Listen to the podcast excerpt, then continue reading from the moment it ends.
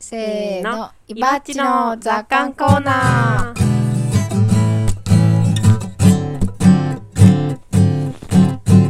はい、このコーナーは有機農業歴19年の伊庭さんの考えがどれだけ傾いているのかを楽しむコーナーです。傾きとはその人が生きた証、人生の奇跡です。どんどん傾いていきましょはい。それで、う。はい。その、ウーファーのアタナスさんと、うんえー作業をしていましてですね、で、なんか研修生の人がいたりするときは、えっと、僕は月曜日一緒に作業してたんですけど、で、今研修生いないし、まあ自分一人で作業してるじゃないですか。で、月曜日アタナスさんと一緒に作業することになって、おお、何しようかなと思って、で、ああんまり、まあ動物の作業は一緒にできるんですけど、動物の作業で一日終わらないので、何かその時に作業したいこととか、なんかやってもらったら助かることとかを事前に考えておく必要があるんですね。で、たまたまあんまなくて何も、何しようかなと思って、でも、なんとなく、なんか日本文化を 代表しないといけない気持ちになって、うん。あ栗拾いでもしようかなと思って、へはい。それで栗拾いして栗ご飯をね、うん。あの、食べさせてあげようっていうか、食べさせうんるうん。任務があるんじゃないかと思って、うん。で、話してたら、いや栗はもちろん食べるけど、その、ペーストとかにしてデザートで食べると。で、ご飯、まあご飯もそもそもあんま食べないのかもしれないですけど、うん。ご飯に栗入れるのはちょっと全然わから、知らないっていうから、アメージングって感じ。そうそうそう、う。うん。ん、あよし、これ来たと思って、うんで、栗拾って、で、あの、ゆちょっと茹でて皮むいて、っていう作業を一緒にずっとしてたんですよ。うーん。あ、それで栗ご飯だったんだ。そうなんですよ。か帰そう、私いなくて、帰ったら栗ご飯があって、うんこの栗どうしたんだろうって思ったはい。はいはいはい。あ、ちょっと残ってましたもんね。うん。うんうんうん。そう。それでその時に、なんか、ああ、あ、で、その時に同時にお醤油も仕込んでたんですけど、なんか、ああ、こういう時間って改めていいなと思って、で、なんて言ったらいいのかな。僕、多分そのアタナスさん来てなかったら、多分栗ご飯作ってないと思うんですよ。で、なんか、そういう人がいるから、まあそういう作業っていうかね、あの、日常の暮らしをちょっとやったんですけど、なんかそういうのをいいなと思いまして、あら改めて。で、それを僕がふと、なんか思ったのは、なんかこう、おばあちゃんみたいな感じだなと。思ったんですね。うん。で、えっと、なんか前、あ、その、えっと、人生で、まあ、常にやらないといけないことの優先順位ってあるじゃないですか。うん。で、普通、まあ、1個目とか2個目とか、上から順番にやっていくと思うんですけど、ちょっと前にもちらっと言ったかもしれないんですけど、人生のやりたいことリストの5番目から10番目ぐらいに入ってることってやんないじゃないですか。うん。いつまいつまで経っても。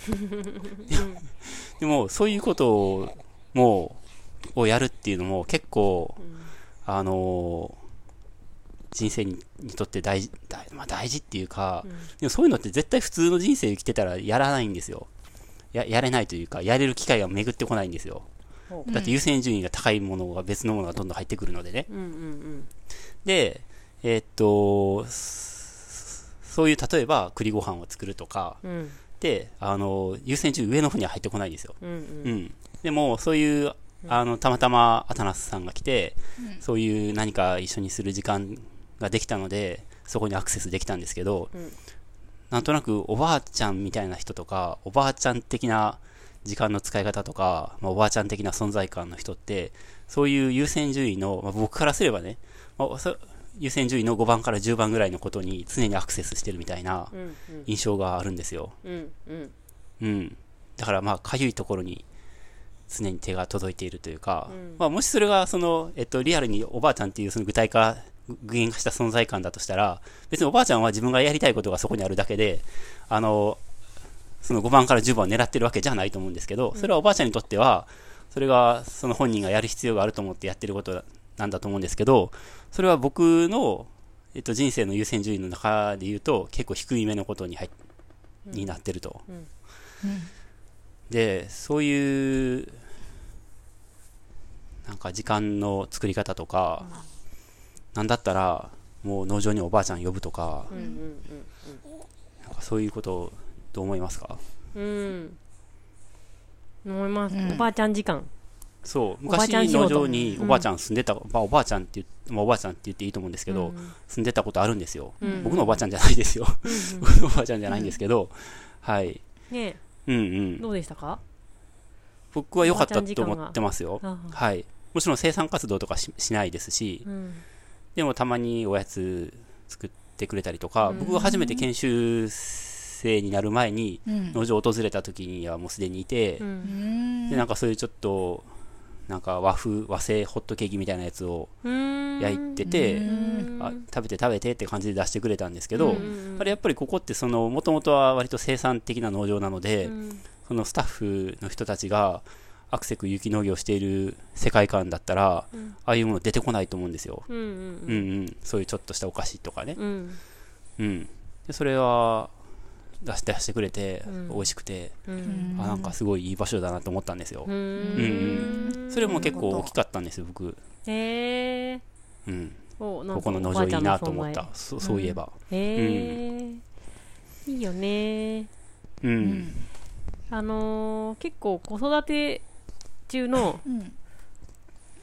お母さんとか、うんうん。まあお母さんじゃなくてもいいんだけど、まあお母さんかな結構そのなんていうのガガツガツ生産に関われないけど、うんうん。ちょこっとした時間があるみたいなうんうん子育て中の自分自分がねううんん。とかも割とそういう感じだったなって思っておばあちゃん的だったなと思って。ちょっと草むししてハーブのお世話をするとか、ああ、はいはいはい。なんかちょっとうん。浅そうね漬け作るとかさ、おやつ作るとかもそれに近いそうそううんそう。そうそう。日中ずっと仕事してるとうん。ちょっと難しいけど、うん。うん。子供がちょっと遊んでてくれて少しお昼寝したタイミングでおやつ作っちゃおうとかっていうのは、うん。出かけなくてもできたりとかう、ん。ううん。うん。まとまった時間がなくてもできるみたいので、確かにあるかもしれないですね。そうそう。う。うん。ん、割とあとあのー小豆の選別とか。おおばあちゃん的だなと思ってて。ね。うん、その話ね、前ししましたけど、まさにうん。そうそうそう、はい。そう思います。縁側作業みたいなやつね。ううんんうん。うんうんまあそういう時間軸のひ人がうん。いるっていうのはとてもいいですよね。うん。うん。ねえ。でもそういうその人ってなかなかそんなね、別に人の人生ですから、こっちが、あの、差配できないじゃないですか。うん。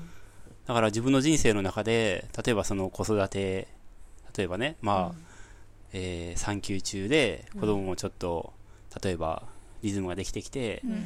割と自分ので時間をちょっとコントロールできるようになってくるとか、うん。でもそれもしばらくして復職とかすると、うん。また忙しいそうん。の日々に戻っちゃうじゃないですか、うんうんうんだからなんかかなり意図的に作らないと、うん。あの作れない。意図的にちょっと作るっていうのもどう,、まあ、どうかとは思うかもしれないですけどうん。でも意識しないとそういう時間とかってなんか発生しないうん。なと思ってるんですよね。うん、ウーファーとか、ねうん。脳体験の人っていうのはそういうおばあちゃん時間を連れてきてくれる人ですね。ああ確かにそういうね側面はあるよね、うそうだね。うん。うんちょっと暮らしっぽいことしようかなとか思うじゃないですか。一緒にね体体験しちゃったら、うん。自意識がね、自意識。うん。そうそう。そう。でなんかそういうのちょっと求めてるような感じも、人もいるじゃん、うん。うんまあ、そういうのもあって、うん。それっぽい感じをね、うんうね。あるよね、ううん。お母さんが来たら急になんかうん。製粉したりとか。そうそうそうそう小麦あ今ちょっと製粉したやつ切らしてるけど、うん。あでもせっかくなら製粉するかみたいになってね、そう。うんがうん。ちょっと勢いをつけてくれますよね。うんうんうん。そうね勢いですね。うん。うん。うん。あ小麦粉買っちゃおうかなって思ってたところを。いつもだったらあもうちょっとないから買ってこようっていうところをさ、うん。あじゃあ製粉してみる？みたいになるってことだもんね、うん。うんうんうん。うんモチベーションをマヨネーズ作るとかね。うん。ああそうね。マヨネーズもさ、もう買っちゃおうかなポテサラみたいな。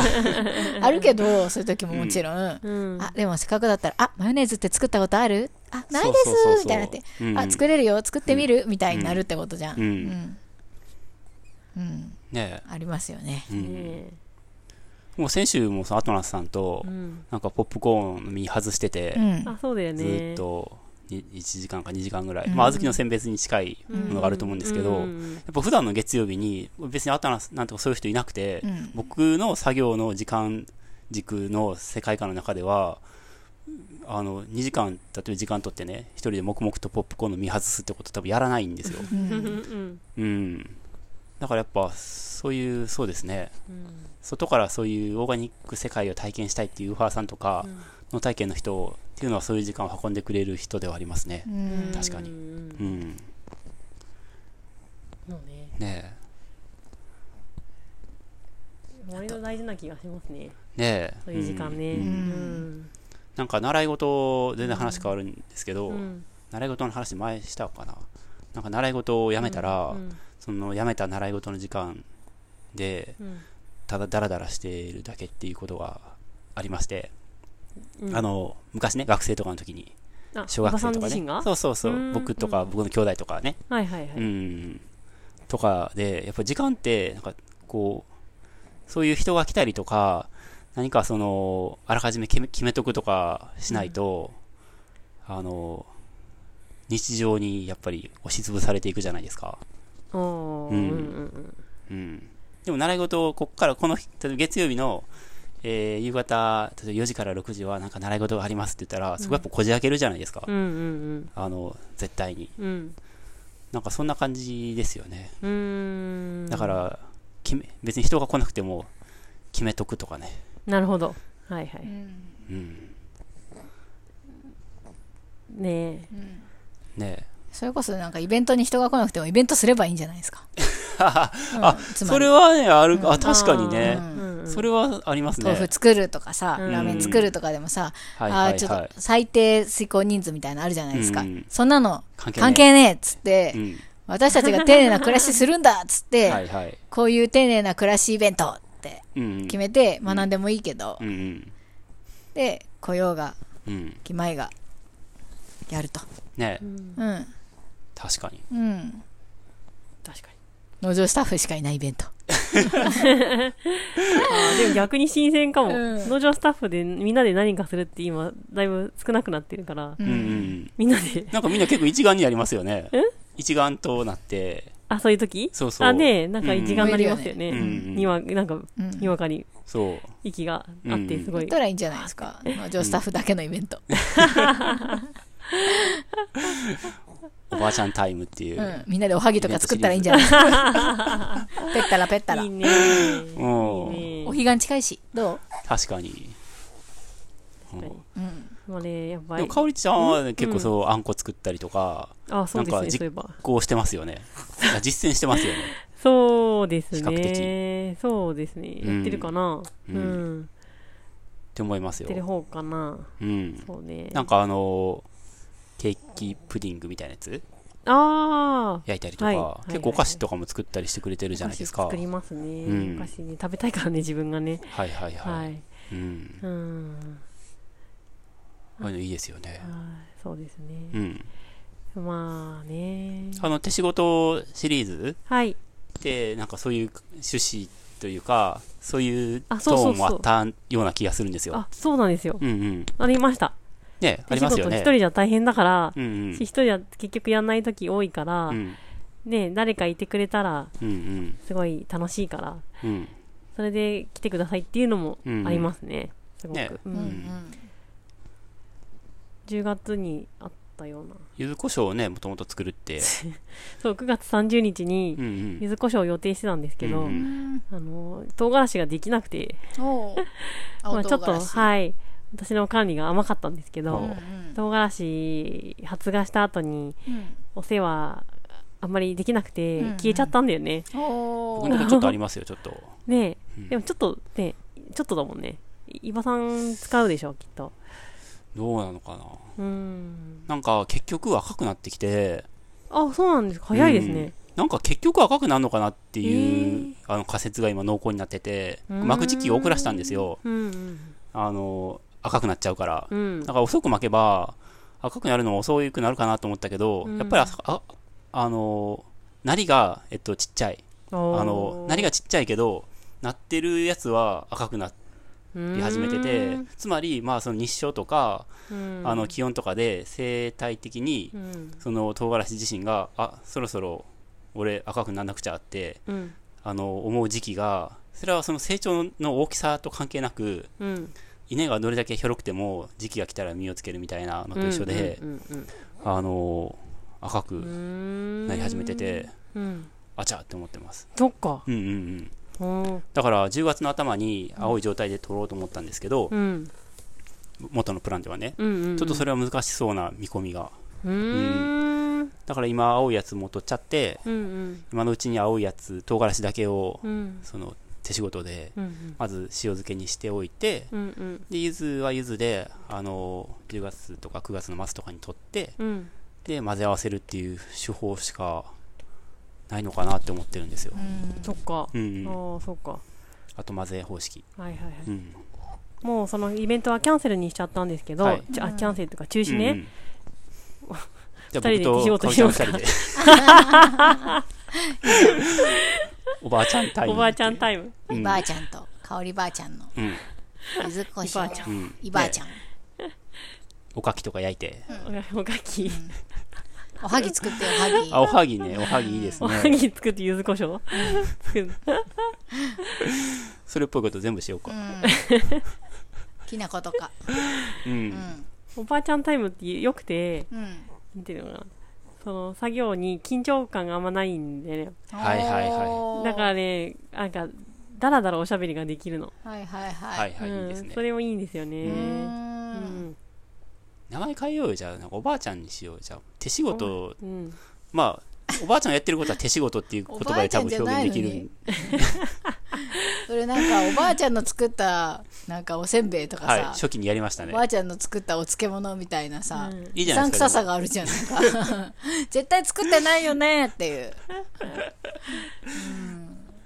でもはい、うん。でも言わんとしてることはねうん。ああああれらのああれらの商品も言いたいことはそういうことだ,だ、だと思うんですよ。伝えたいイメージっていうのは。うん。うんそれは多分僕も一緒です。共有してるんで、うん。うん。そういうことです。うんまるでおばあちゃんがうん。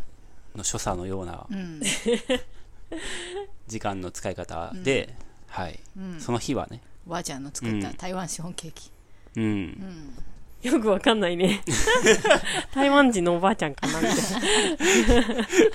よくわかんないね。うんそうだね。10分で作れる。うん。よくわかんないね。忙しい人がやるの。忙しいよね。時間ゆっくり流れてないね。すごいね。神業だね。せっかちばばあちゃんだね。せっかちばあちゃんね。うん、でもばあちゃんもいうん。ろいろやからな。そうね。うん。そうだね。うん。でもまあいや今言わんとしてるのは、うん。あのねほんわかしたうん。ばあちゃんですよ、ううんん。そうですね、うん、お若ばあちゃんね。じゃあやりますか。やりますか。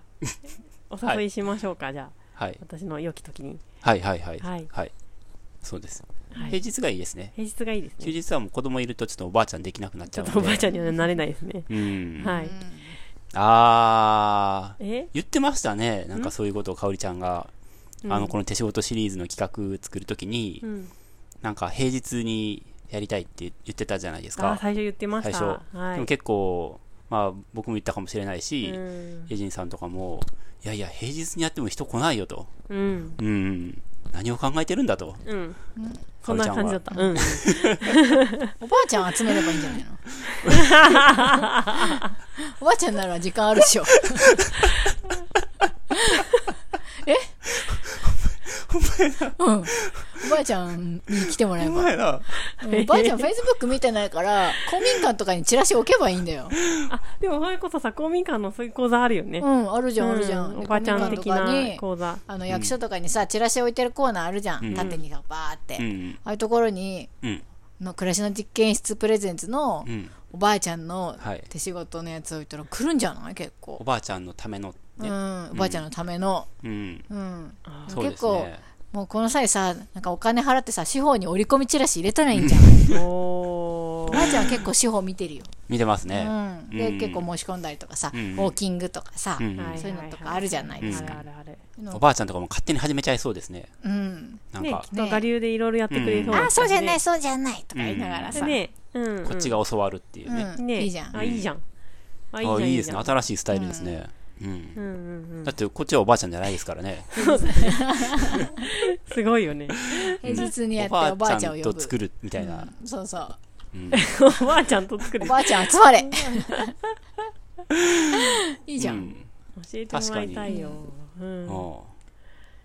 やそうね。いいですね。おばあちゃん、なんか作る、作る、もちろん作ることが目的なんですけど、うんおばあちゃんにとっては、おばあちゃんが教えるっていうことが、うんおばあちゃんにとってのその、その講座の体験の本質的な価値なんですよ。うんうんうん。うんだから、何を作る、作るかとかよりは、うんおばあちゃんが教えるっていうことが、うんうん、おばあちゃん、参加者としてのおばあちゃんの喜びというか、うんそういう立て付けいいんじゃないですか。あ新しいですよね。新しいですねね、うんお結構いいねうん。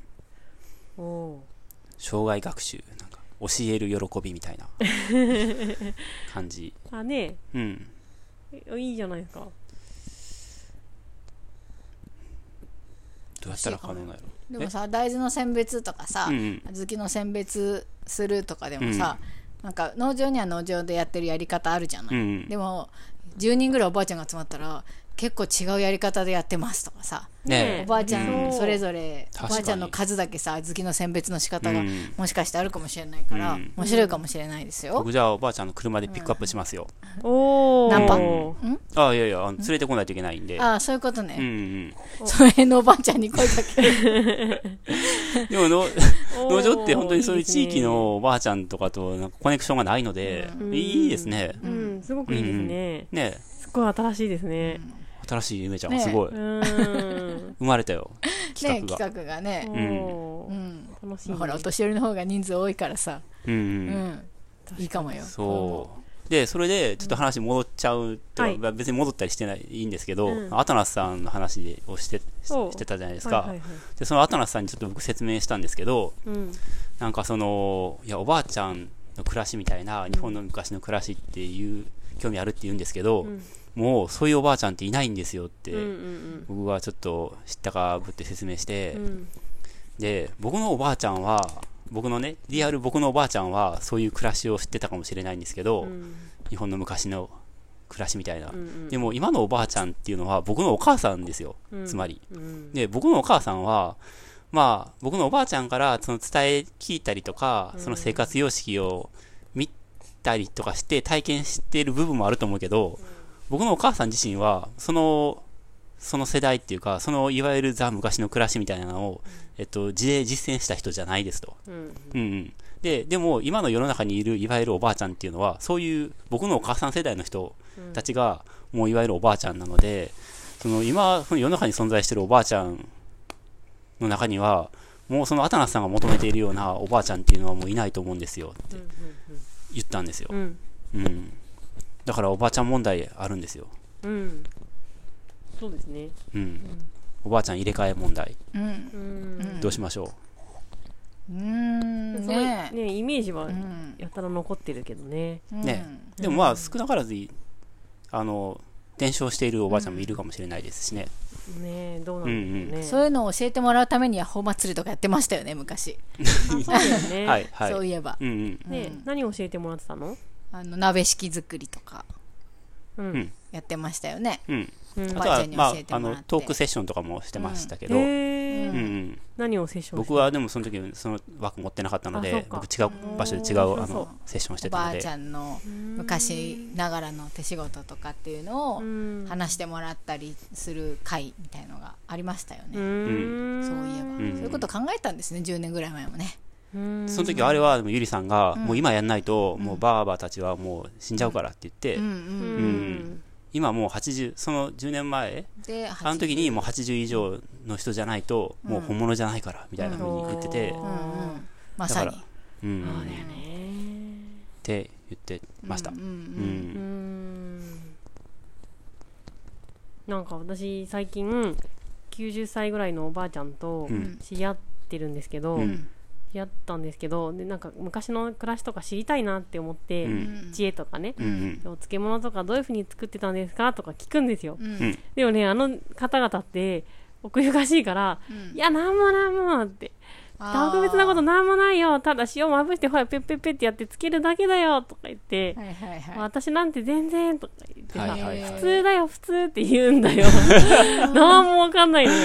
うか。うん。でまあなかなかね実際につけるところももうだいぶ高齢の方なので、うん。もう今はつけてないって言ったりしてて、うん。なかなかこう伝承してもらいたいと思ってもうん。難しいもんだなって思って、そうね。その時に一緒にやんないとそうなん、ね。生活一緒にねちょっとうんな見てないとねわかんない部分って多いなって思って、うん。うんそうだね。うん。うん。ギリギリでなんかやっぱあの田んぼは昔は全部手刈りしてうんうん。むしろの上で干してとかってうんうん。いろいろ言ったり思い出話はね結構うんうん。昔っぽいんですけど、うんうん。うん。技っていうのはなかなかね。ねえ。うん。